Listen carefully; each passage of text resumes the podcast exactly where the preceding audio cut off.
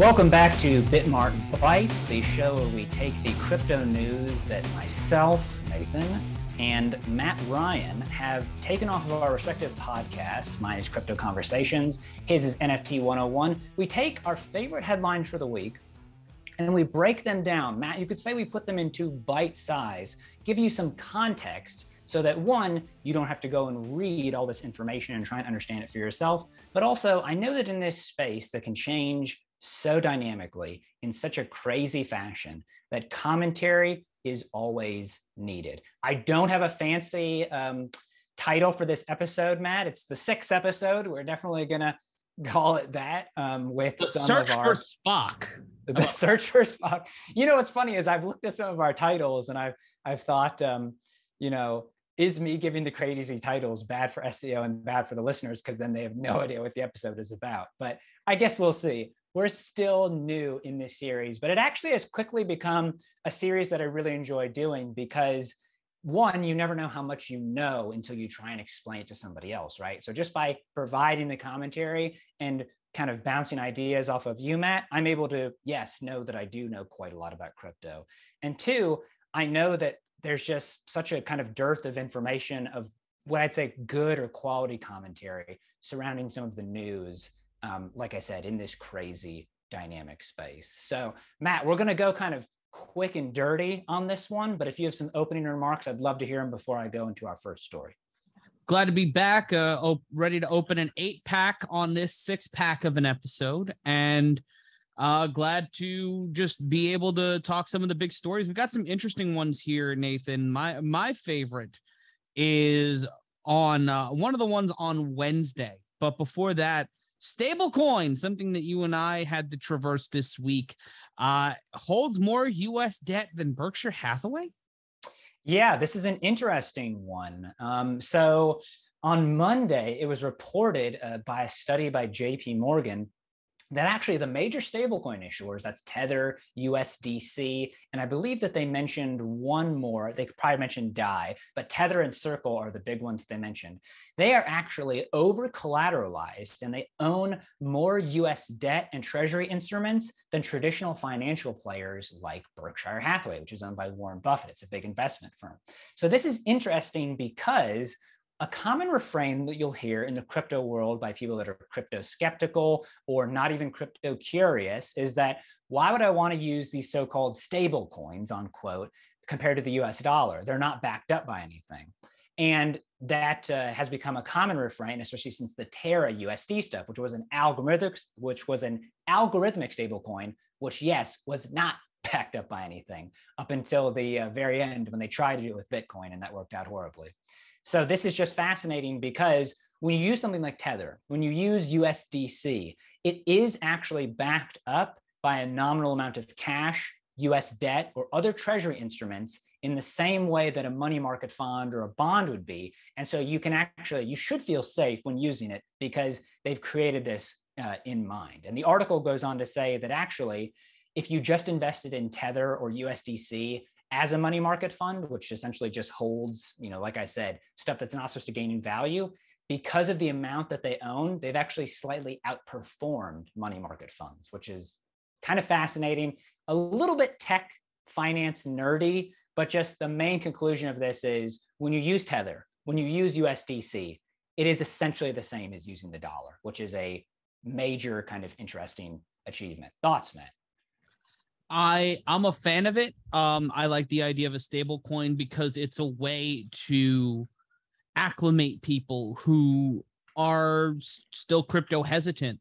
You know, to have something that's pegged to the dollar that you can use as a currency that you can use as basically a tertiary bank account to where you can hold money in there. It may not mature, it may not gain interest, so it may not be the smartest investment, but it as a currency, it is something that you can utilize for other current to buy other currencies and have that kind of be your a version of your wallet uh in a sense. Could be a real selling point for people who are interested in crypto but are really really afraid of the market volatility and right now the market is still a little cuckoo banana pants. It looks like we might be getting through a little bit of it. Things might be stabilizing things might be normalizing in the market over the next few months. I know that's a story you've caught, you've talked about on the Daily Crypto Watch uh, fairly consistently, but we're a long ways away from you being able to use Bitcoin in your everyday life. There are some applications to it now. A lot more people are crypto are, are accepting crypto at businesses, but it's not to the point where it's like a debit card or a credit card or Apple Pay. It's not hard. You can't go to the grocery store. You can't go to a stop and shop or a Kroger or you know any of those places. A lot of north, a lot of northeastern ones. I'm sorry, or the Piggly Wiggly, as it were, and you can't use crypto there yet.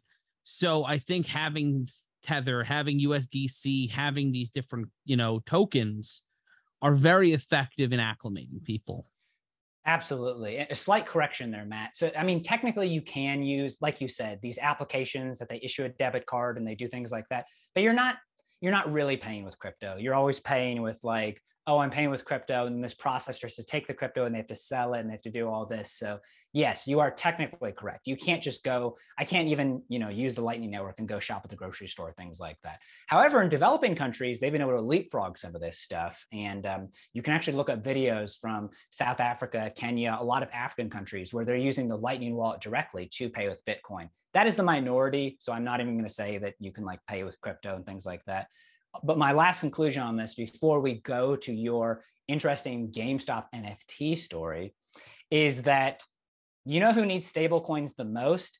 Developing nations or nations where their currency is not as stable as the dollar, the euro, the yen, or something like that. We forget that, you know, we're dealing with inflation right now in the US, but it's nothing compared to other countries and it's nothing historically. So there are lots of people, um, for example, in our in our colleagues uh, in our, in our colleague Kalichi's Nigeria, they deal with inflation on a day-to-day basis. And if they can have something like Tether USD that they know is just going to stay, you know, one USDC equals one USDC or one Tether equals one Tether, that's a game changer for them. So there's your use case right there is developing countries. But um, moving on, Matt, you've got another, you've got a kind of uh, more interesting and uh, whimsical story with GameStop getting into NFTs. Is that right? Yeah, game. Well, we've talked about the GameStop NFT exchange before on this show, and we've also talked about it on the non fungible news regarding various hacks, uh, theft. Basically, a uh, a a guy put up an NFT collection of games that he didn't own the rights to all of them. So that oh, was, this was the this was the Nathan who was trying to make me look bad, huh? Yes, the bad Nathan. Oh gosh, mustachioed yeah. Nathan. Yeah. Uh, but we go to our friends over at Cointelegraph Daily Revenue. This article coming to you on the Tuesday edition of the NFN. It dropped on Cointelegraph on August 22nd, which was this past uh, this past Monday. Daily revenue for GameStop's NFT marketplace has plummeted under $4,000. According to DappRadar, GameStop's NFT platform generated roughly $166,800 worth of sales volume over the course of Sunday into Monday, with an average of with a but only earning about 3,700 in revenue over those 24 hours. Uh, GameStop appears to confirm figures actually plunged to around 2,000. Trading volume has actually pumped up, though, over 91.23% over the course of Monday. It began on July 13th of this year, the platform, but has been dealing with a litany of issues. It is its first day, it had 1.98 million in sales volume, about 44,500 in way of fees. And this is not looking great for GameStop. Their their pivot into the NFT space. They took a huge hold in 2021, Nathan, with their stock becoming a huge a part of the hold, uh, along with AMC and a few others. This one was one of the more prevalent stocks outside of AMC in that it completely turned the fortunes of the company around. It was nearing bankruptcy and it was about to be picked apart. But whole bunch of people stepped in, invested, moved the stock further up, and created a lot of chaos. And seemed like GameStop was trying to continue that trend with a Web3 audience. But GameStop really hitting a lot of hurdles here. And it feels like this, much like a lot of things in the NFT space, was rushed.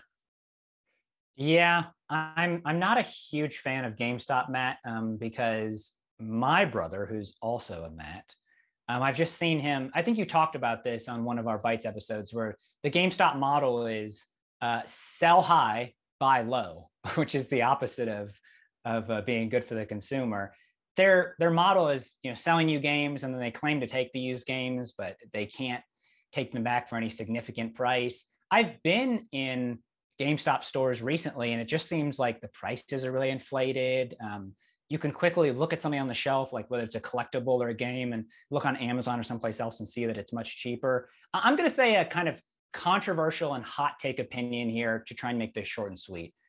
I think that if GameStop hadn't been part of that whole stock fiasco, Game GameStop's time was up, right? It, it, it seems a little bit blockbuster esque to me. Like they are from another time. We can miss them. Um, maybe there's lots of people that don't want them to go out of business, but I just I feel like GameStop's time is kind of up, and this whole foray into the NFT space reminds me exactly of Radio Shack is doing the same thing. I remember going into Radio Shack stores 10 years ago. 10 years ago, they seemed like their time was up. So to me, this is just kind of like it's like the death gasp and like the death throes of a company that either needs to go away, be sold off so that people can do something else with their lives, or needs to be bought by another company and essentially subsidized by them because it's like a brand that people like. Controversial opinion, I know. I'm not trying to hate on gamers or anything like that. I just, that's what it seems like from the outside looking in. No, you're actually absolutely right. Um, I think that GameStop's time has passed. I think that the relevant there the relevancy of a store like GameStop when Best Buy and especially you know Amazon exist uh, in terms of delivering physical media the the the place for physical media still exists, but I don't think GameStop actually serves the players. They serve profits, and that's been a long-standing complaint with. P- this is one of the reasons why GameStop was going out of business. Was there was an inequity in the value of used games, in the ability to make, and they kind of ran everybody out of the market, and then ran themselves out of the market and with the ability now to download a game directly to your hard drive or order it from Amazon, not have to leave the house, there's a lot more here that you can utilize. And just the GameStop experience isn't one that I necessarily enjoy anymore. I'm I'm obviously I'm in my 30s, so I'm not as much of a gamer as I used to be but the tournaments and all that stuff that were there when I was younger, it doesn't feel like there's that connection anymore. And I feel like that's, you know, when you lose your audience, you're screwed. And no matter what you can do, unless you're making you're making it right with the audience that got you there, you're not going to be able to rebound from that because you're basically pulling the biggest sector of your audience out and trying to rebuild that you know with no no backing no strength no no initial wave that can carry you to the point to where more people will get interested and care about your business again. Yeah i, I just you know i think it's time it's up. You could have even said that gamestop's time was up when a platform like steam or when you could download stuff off the xbox live store came around and it's just i think it's nostalgia that's why i compare it to blockbuster or some other places but that's that's my short and sweet take. I'm not going to harp on it too long because I know that we are excited. We've got to get to the next story. And I, I know you're going to be interested in this story, Matt, because it seems like a complaint that we've had forever on the Bites, even though we're only six episodes in, has finally kind of been solved. Okay. And this is that a hacker tried to attack the Near Protocol's Rainbow Bridge, which all bridges are, is they're, they're ways that cryptocurrency can be exchanged, um, similar to a decentralized exchange, but they they bridge different blockchains. They're super. I don't want to say they're super easy to exploit. They have historically been very easy to exploit, and most of the big cryptocurrency heists or hacks have come from bridges. But here's something interesting: the developers of the Near Protocol's Rainbow Bridge have obviously gotten sick of this crap, okay? And they've put in some automated security processors that caused a hacker who is trying to hack the Rainbow Bridge to lose five ETH, which is approximately $8,000 or so right now, to lose it automatically within 30 seconds because he tried to do an exploit. And it goes on here in the article to say that the Rainbow developer Alex Shevchenko said in a note Monday that the attacker submitted a fabricated near block on the Rainbow Bridge contract and put up this deposit of five ether. But the since they had secure automatic protocols in place, the protocol just saw that it wasn't correct. It wasn't it wasn't supposed to go through, and so they took the ETH because that's the deposit, and they just said bye bye, you're done. And I was like, wow, have they been listening to this show? This is what you're always talking about, Matt, with like oh, I need to feel secure when I'm using these things. This seems like somebody's finally getting it right. This this is probably going to be the standard for bridges moving forward, hopefully with much larger amounts than five ETH. But eight thousand dollars is nothing to shake a stick at. Your thoughts? Good. About time. uh, that's all I can say. And it, also, you don't five ETH when you think about it like a five ETH. That doesn't seem like a lot. But if it's like eight grand, and you're processing that time over time over time if if you've seen the movie office space you understand if you're doing something like that do it over time dummy yes yes you're referencing the uh, they're supposed to take out pennies out of a bank account and over time it adds up to a significant amount but instead uh, samir who writes the software program accidentally does it and he misses a zero or Michael, the other guy, does it. So he misses zero. So they have too much at one time. So it's obvious. Yeah. And I mean, five ETH right now is $8,000. After the merge, it could be $80,000. This is, you know, this is dynamic pricing. But yeah, I just thought that you'd get a kick out of this story because the Rainbow Bridge has obviously learned from the, you know, the Nomad $200 million bridge exploit. The Axie Infinity was like 650. The Wormhole Bridge was 325 million. So it's like, the Rainbow Bridge developers here, they've gotten sick of it. I don't know anything about the automated security protocol that they've written or like what it actually entails, but all I can say is that they're publicizing it and they're happy about it. You can bet that it will do a lot more than five ETH, and they're telling other people about it. This is the great kind of promise of open source technology. So hopefully, bridge exploits will be a thing of the past. But this this story should at the end should say something like Matt Ryan, we hear you. We're working for you. Please use crypto. So there's probably not too much more to say about that, Matt. Unless you have another comment, we can go on to your story here. Let's move on to Tuesday from the non fungible news. Nike has become the world's highest earning brand from NFT sales. Um, Nike has ra- has generated 185 million dollars in revenue with over 67,000 transactions. This data coming to us from the Crypto Times via Dune Analytics. And the second one is Dolce and Gabbana, Nathan, 9,000 transactions. They're second on the transactions list. But Tiffany making it to the number three spot. We talked about their NFTiff program on the non fungible news. But, but Nathan, for you, I want you to guess how much money and how many transactions were made by NFTiffs to get them the number three spot out of the top five brands. So you said Nike was number one with 185 million, right? Yes. Uh, I didn't even realize Tiffany's was that big of a brand. I guess I'm out of the loop. I have watched Breakfast at Tiffany's though with Audrey Hepburn. That is a great 60s movie. So if it's number three, uh, I'm still going to guess over a 100 million, like maybe 101.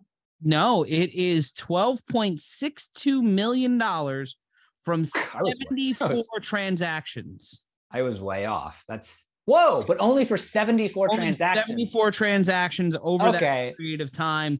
Dolce and Gabbana had 9,000 transactions. That's what I was about total to say. of 23, uh, pardon me, uh 25 million dollars in revenue. Uh, 74 transactions, 12 million dollars for the lovely people over at Tiffany. And That's Tiffany's. And rounding out the top five were Gucci and Adidas. Gucci coming in at 11.5 million and 10.9 million for Adidas. Both of them with Gucci having 4,000 transactions, 51,000 for Adidas. Just kind of showing you the power of luxury brands, in my opinion, where you can see and have, you know, Tiffany with less than 80 transactions making $12 million off of their NFT platform. It is essentially the battle of whether or not what is what is more important overhead creating that ability to sell your nfts or having enough having a larger market to try to get in larger profits because 185 million dollars nike outpacing adidas by a lot but interesting interesting to see both apparel brands in the top five.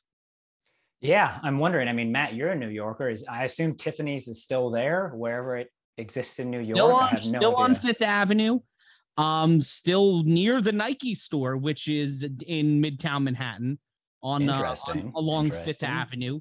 I believe there's a Dolce and Gabbana store there too, and there's an Adidas store, I believe, nearby in the area. That was where the where Bitmart we partnered with Cyfolio and theirs verse for the NFT art gallery. You can read more about that on the Bitmart Medium. I was there taking photos, shooting video, and drinking free wine.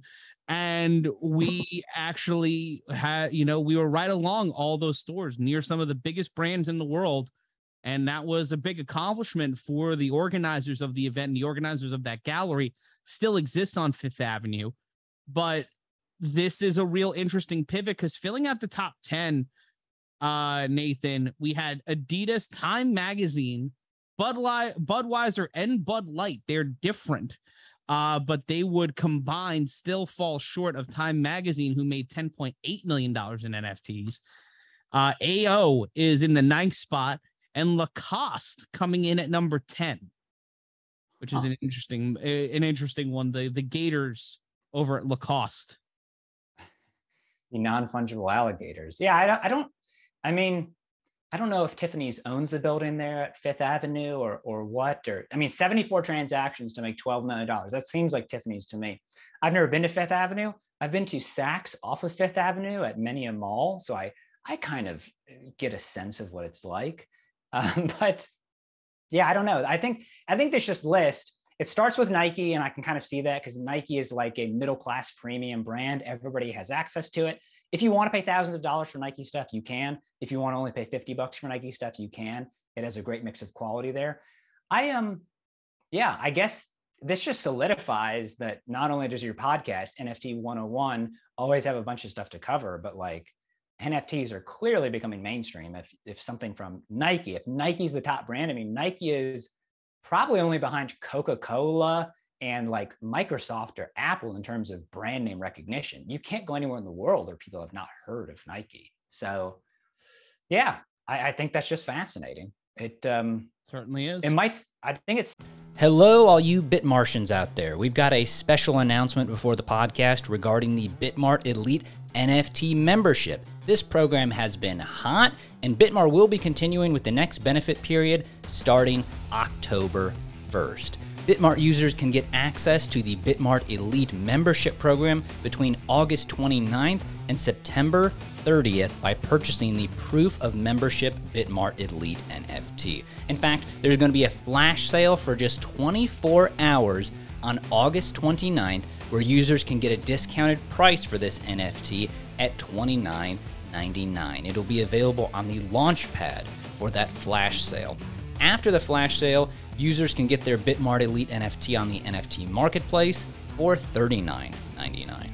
Users can trade their membership NFTs throughout the month of September, but on October 1st, the NFTs will be locked in user accounts, and users that hold the NFT will have to use their special membership benefits. Some of these benefits include the exclusive Elite Membership NFT, which is available nowhere else, VIP spot trading fees with negative maker fees and almost nothing taker fees for a maximum of 1 million in trading volume, a guaranteed mystery airdrop of up to $100 in tokens airdropped on October 15th, and personalized 24/7 customer service. Doesn't that sound like a good deal?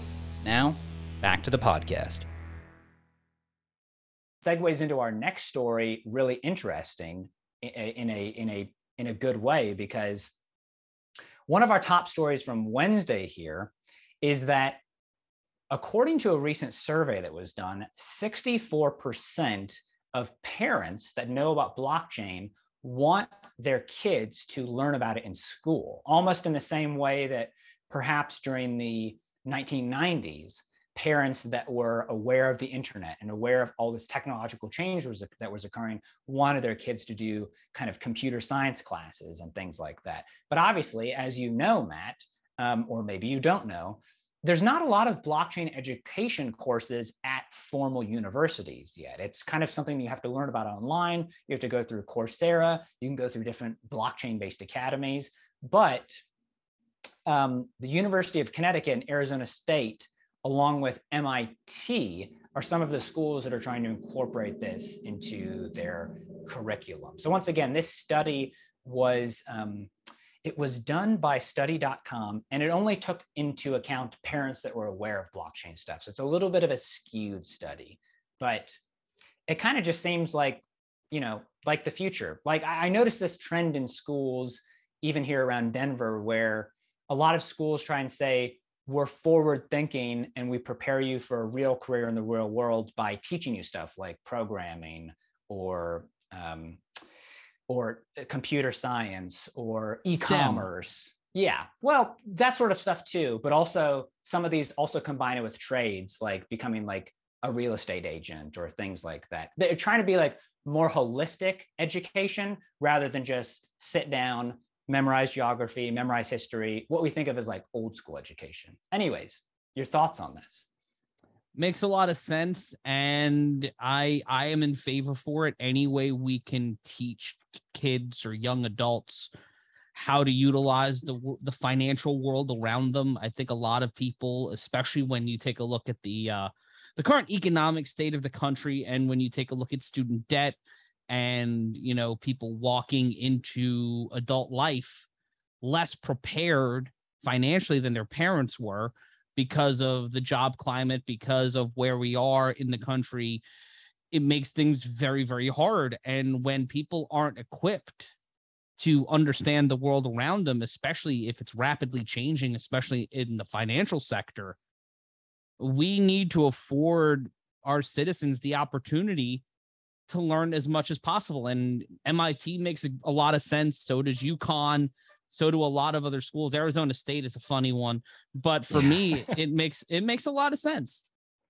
Sure, and, and coming to your neck of the woods, um, Eric Adams, the uh, New York City mayor, has uh, also expressed that he thinks that blockchain technology and digital asset technology should be taught as early as maybe middle school or high school. So not just in the financial sense, that kind of um, talks as a like product of the New York public education system. There's a lot of other stuff that we need to teach kids in the New York public schools about, uh, primarily in health class, uh, that we don't in New York City public schools. It may be just one of the things on the docket, Matt. I can't comment on that since a I've, long uh, list. since Real I've never list. even never been. But um, yeah, just not even in the financial space. I mean, that's one aspect of blockchain technology and digital assets. But like we've discussed, just everything from NFTs to smart contract technology to the uh, the interlinking, making bridges, software development. There's so many things that blockchain tech can do. So um, you know, we can we'll put it here. We'll put the stamp on this and say it's going to be added to the long list of stuff that needs to go into uh, New York New York City schools. He didn't say just public schools. He might also mean just all schools, public, private, charter, whatever. But um, yeah, so you got that going on. It's probably probably a good thing. Like I said, analogous to when I was growing up, they had a computer lab at school, probably you as well. They didn't teach you that much, but like if you didn't have a computer at home, you weren't being left out of you know having yeah. access to computers. So overall, that's probably just going to be the trend. But I know that you said your favorite story was this Wednesday's story. And so I want to segue into that about looks like it has something to do with a former OpenSea manager. Tell us all about it. Yeah, so we've been dealing with on the show for quite a while. The I we've been talking about security and safety and talking about finding ways to protect people. And the first ever case of insider trading is going on in the uh, insider trading in the NFT space is going on right now in New York. A former product director, Nathaniel Chastain, another evil Nat. Come on, stop Nathan's it. Nathaniel's. Just stop it. it's such a it's such a tenuous brand. You don't I'm really trying to make this a very good brand.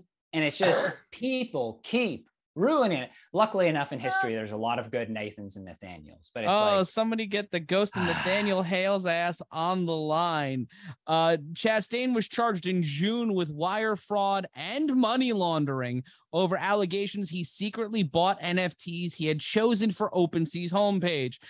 Now, I am not a stock market expert. I am not a member of various committees, but to if it walks like a duck, if it quacks like a duck, if it's got a bushy bottom like a duck, my man's it's a duck. And this one hell of a duck. It's Matt, this is something that a lot of people in crypto, I will um as much as I love crypto, I also like living in the real world and I will give constructive criticism. There are lots of people in the crypto space who will plug their ears and say la la la la la la when you try to explain that people in the crypto space are just doing what has been illegal in the traditional financial markets since the 1920s and for good reason. Um, there are lots of crypto projects that probably should be classified as securities. There's a debate about whether Ethereum is a security because it has a charismatic leader, uh, Vitalik Buterin. you know, when you have somebody who, and Coinbase is dealing with this, there are actually a lot of exchanges that are dealing with this. When you have somebody who works at a brokerage, right? And I'm just using the term brokerage loosely, somebody that sells and procures assets. And they know what assets are coming in, they know what assets are going to be picked, they know what assets are going to be hot. That is the definition of insider knowledge, especially if you're going to act on that knowledge for a he, profit. He picked them himself. He I was mean, the sommelier of this bullshit. This is this is something that people have been railing politicians of both sides over for decades now. I think it just recently became illegal for for them to do insider trading based on this information. But hmm. it, it doesn't really matter what the asset is. If you know about the asset, you know how much it's going to be worth, you're picking it. We could say the same thing, but you know, for somebody who runs an art gallery and you know that when you put the art on the shelf, it increases in value 50%. If you know that and you know what art's going to go on the on the wall and then you're able to bid on it or sell it or whatever, that's information that the rest of us don't have. There's a reason why insider trading is illegal and it's because it perverts a free market. There's no way a free market can exist if everybody doesn't have access to the exact same information to equalize out what demand and supply could be. So this is a very clear cut case to me of like it uh I, I don't see how this is going to be dropped because it's just so clear cut that it's insider trading and insider information. But I'll I'll get your comments on it real quick. So I, I want to read I want to read quotes from the filing. The motion to dismiss okay. was filed on Friday in New York. Chastain argued the prosecutor's theory that he misappropriated his own ideas about what should go on the homepage would, quote, criminalize run of the mill uh, civil employment disputes. The government would have this court believe that if an employee is at work, has a thought, and then acts in accordance with that thought, then that the employee's thought in of itself is the property of his employer. When it directly relates to the assets of the that are on the employer's network. yes, that has so, a, that is a thing. Similar like, to GameStop. I can't, I can't. I can't go to to someone in, in the exchange here at Bitmart. I can't go over to someone on the team and say, "Yo, I bought a mess of underpants coin. Just any, just insert underpants for whatever coin you want. Can y'all, you know, show that a little bit of love on social? Maybe do a give like that is that is illegal. That is that is a crime. I would be committing a crime because I utilizing my power as someone who works for the company and has a hand in marketing what the company does that's a that's a crime. That is that is criminality. That is a go to jail. If we were playing Monopoly, my man's would go skip go, do not get $200, send his ass to the clink. Well, and that's why this is so interesting, Matt, is because technically right now in crypto, it's not a crime, which is why you see all these stories of people doing it. But I, I completely agree with you there. The reason Kung why I the reason why I don't, because think about this too, Matt. I do a lot of interviews on my podcast, Crypto Conversations. I do long form AMAs with new crypto projects that are listing on Bitmart. I am part of getting people's awareness that there's new projects listing. Um, it's technically not illegal for me to buy into those, you know, wait for them to pump, go in value, and sell them off or something like that. I personally don't do that because I realize how unethical and how tricky that will be in the future. Also, I'm just, you know, I'm very, I don't want to say conservative, but I'm very picky with the crypto projects that I personally like to invest in and, and use. There has to be a, a use case there for me. But yes, you're completely correct. I mean, when you know, when you know about something that's going to increase in value, that could potentially have value, and you have power to do it, and you sell it off, this will probably end up being a precedent for criminalizing this in crypto because OpenSea is such a big company. What he's doing right now, what you just read me, he's, you know, I guess we, I guess we can give his lawyer a round of applause because his lawyer is making money, but his lawyer's just playing the games that lawyers play. There's if this whole if if this gets dismissed and it's not insider trading, I I mean people are going to get mad and it'll just bring up a new case for it because this is this seems very clear cut to me. So Yeah. yes, it's um like I said, it's the reason why I don't I don't trade tokens or NFTs or stuff like that on Bitmart. Not because um, I'm opposed to it or I think we have a bad platform. I think we have the platform's fine. I consider myself as an employee of the company to be that would be an unethical for me. So I do not do that. Um, and if you and know us for anything, we've got fucking ethics. I mean, you can go and try and That's look it up. You won't, Put it on a shirt. you won't find any evidence of me uh, trading and doing stuff on Bitmart prematurely because it simply does not exist. And the truth is the best defense. Interesting um, segue here into our last two stories. Kind of a nice roundup from where I started. I started off in the Bitmart Bites, um, our episode here talking about Tether and USDC as stablecoins that are really, really needed in developing countries. And our next story here is a slight bummer, but I think it actually provides hope for the future because of the decentralized nature of crypto. And that is that the Afghan authorities, which uh, are now being run by the Taliban, not usually the most uh, welcoming people to change, just in general, no matter what it is. They have shut down 16 crypto exchanges in one week. That's more than two. They're only seven days in a week. So it's like two and point, it's like 2.3 a day. Um, and they don't actually list the exchanges, which is very interesting from this story coming to you from Coindesk. And the reason why they're closing the exchanges is kind of a typical political response you'd expect from a, um, a heavy handed regime. They say that they're causing lots of problems and that people are being scammed out of their money. The latter probably is a little bit true because, as we know, crypto is a kind of crazy and chaotic industry. However, one has to ask the question why are the Afghani people wanting to use crypto? And the main uh, fundamental underlying sector here is that the currency of Afghanistan, which I believe is called the rial, uh, I may be getting that wrong. Um, it's been a while since I since I looked at that. It's unstable. It is highly inflated. And unfortunately, the Taliban uh, is not the greatest at creating a robust economy that has a stable currency. And so people are trying to get stable coins, Bitcoin, things like that. You actually have a lot of hopeful stories of uh, particularly Afghani women saving in Bitcoin and then being able to leave the country, go somewhere else, start businesses, things like that. But yeah, so Afghanistan is having a hard time with crypto right now. And any exchanges that people are using peer to peer, they have been shut down by force. Comments on this, Matt? I'm going to keep my geopolitical opinions on this to a minimum.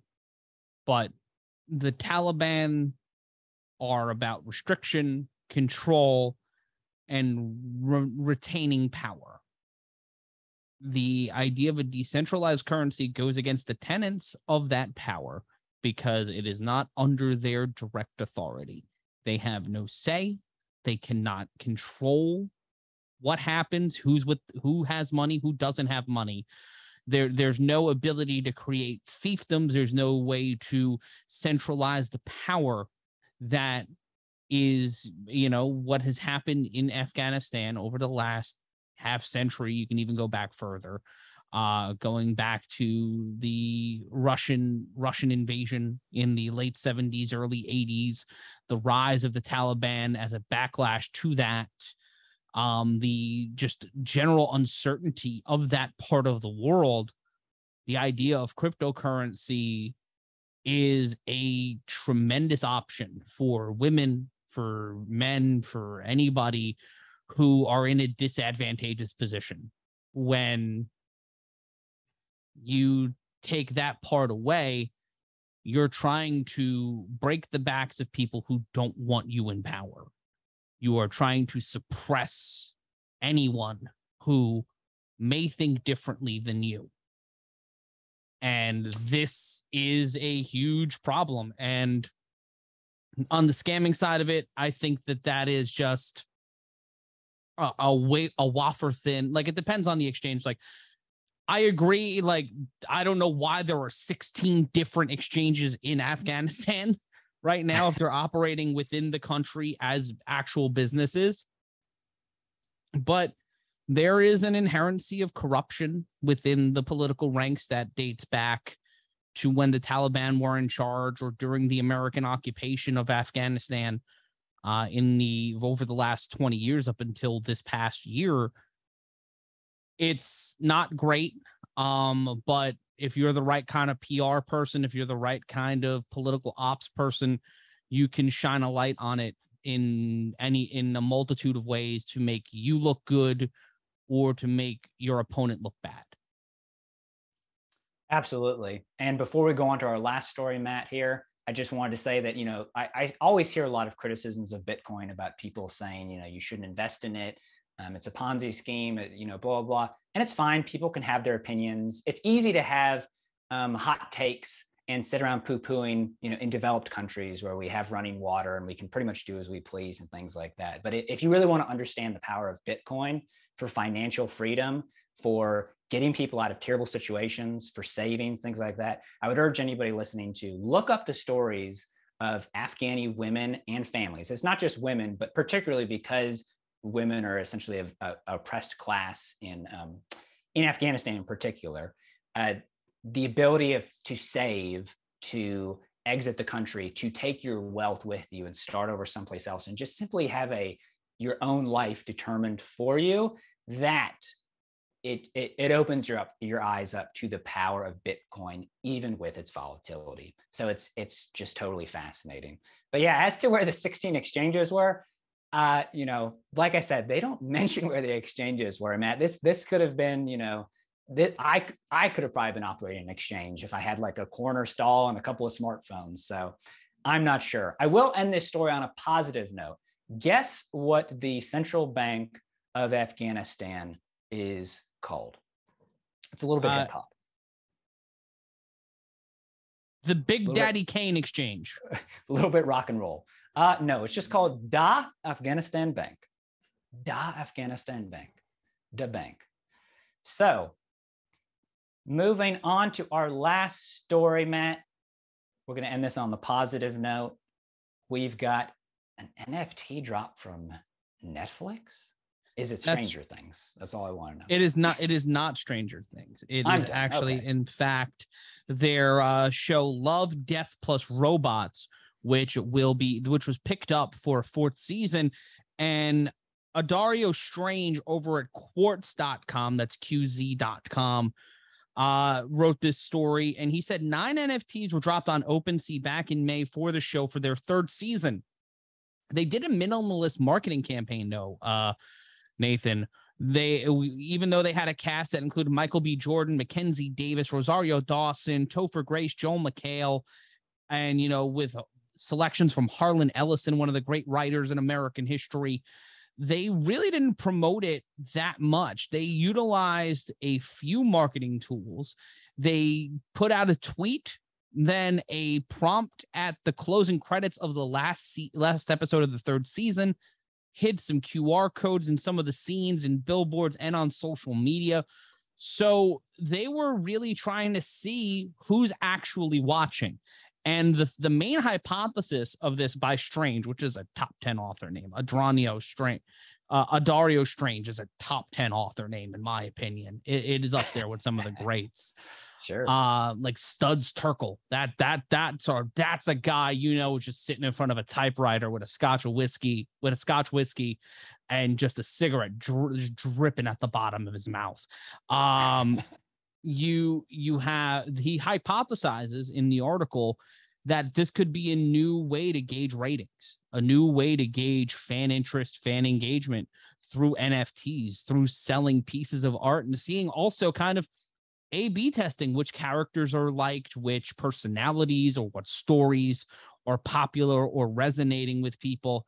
And yet again, this could be gamified. Every single every single thing that has not necessarily been algorithmic in the history of of trying to measure how people ingest media has always been a game uh, has been gamed whether it's the nielsen boxes whether it's per you know personal people meters in radio or the old nielsen diaries for tv and for radio where you would have to write down if you were a nielsen household you'd have to write down in a little diary that you would have to send back what you listened to when you listened to it not only the date but the time of day and for how long you listened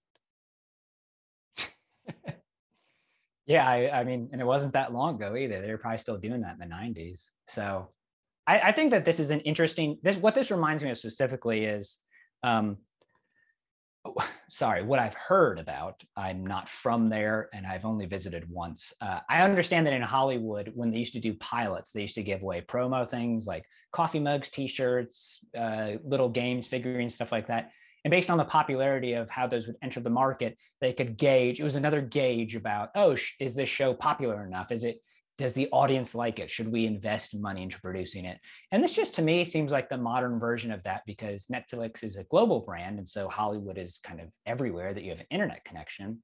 And I know that Netflix has had some issues with losing market share, losing subscribers. There's just so many more competitors now. So I, it, it's fine to me. It's like they the, you send out NFTs. I don't think that these are that expensive, Matt. Right? And like you can um, you can gauge how many people trade them, collect them, and who knows? You know, nobody knew that Stranger Things was going to be a hit when it came out. And imagine if there had been some Stranger Things NFTs that had been released for the first season. Those might be approaching like Bored Ape Yacht Club value. Who knows? I mean, fans of series and TV can get rabid about stuff. So this just kind of seems like the next incarnation of that. So I'm good with it. It's fine. Closing comments? Uh, I'm good with it. I can't wait for the next incarnation of Bitmart Bites to see what other nafalderall is going on in the market and some of the stories. But you can, as always, like, comment, and subscribe to this video on YouTube. Be sure to ring the notifications bell to let people let yourself know the next time we drop an episode of Bitmart Bites or a, an episode of NFT 101 or crypto conversations in video form or our weekly Bitmart Brain Trust, which is now dropping on Thursdays on YouTube. And the audio drop will start on Thursdays next week. Uh, Nathan, it has been another fun time with you uh, going through this eight pack of stories always fun always fun matt you know and like i like you said please subscribe you know like comment not only to the youtube channel which continues to grow. Thank you matt ryan and thank you bitmart team. Um, but our you know our podcasts which are available on any place that you get audio crypto conversations and nft 101 and if you could leave a five star review that would be great. But other than that, this has been another episode of Bitmart Bites, the sixth episode no clever title here, or Matt, I think you did have a clever title. I can't remember it now, but we will see you in the next episode. See ya. Hello to everybody out there in crypto land. Did you enjoy that conversation? I know that I did. It's always interesting to learn more about crypto projects, NFTs, and what is going on in this very unique industry. But now we've got to get some legal stuff out of the way, all right? It's just the way that it is.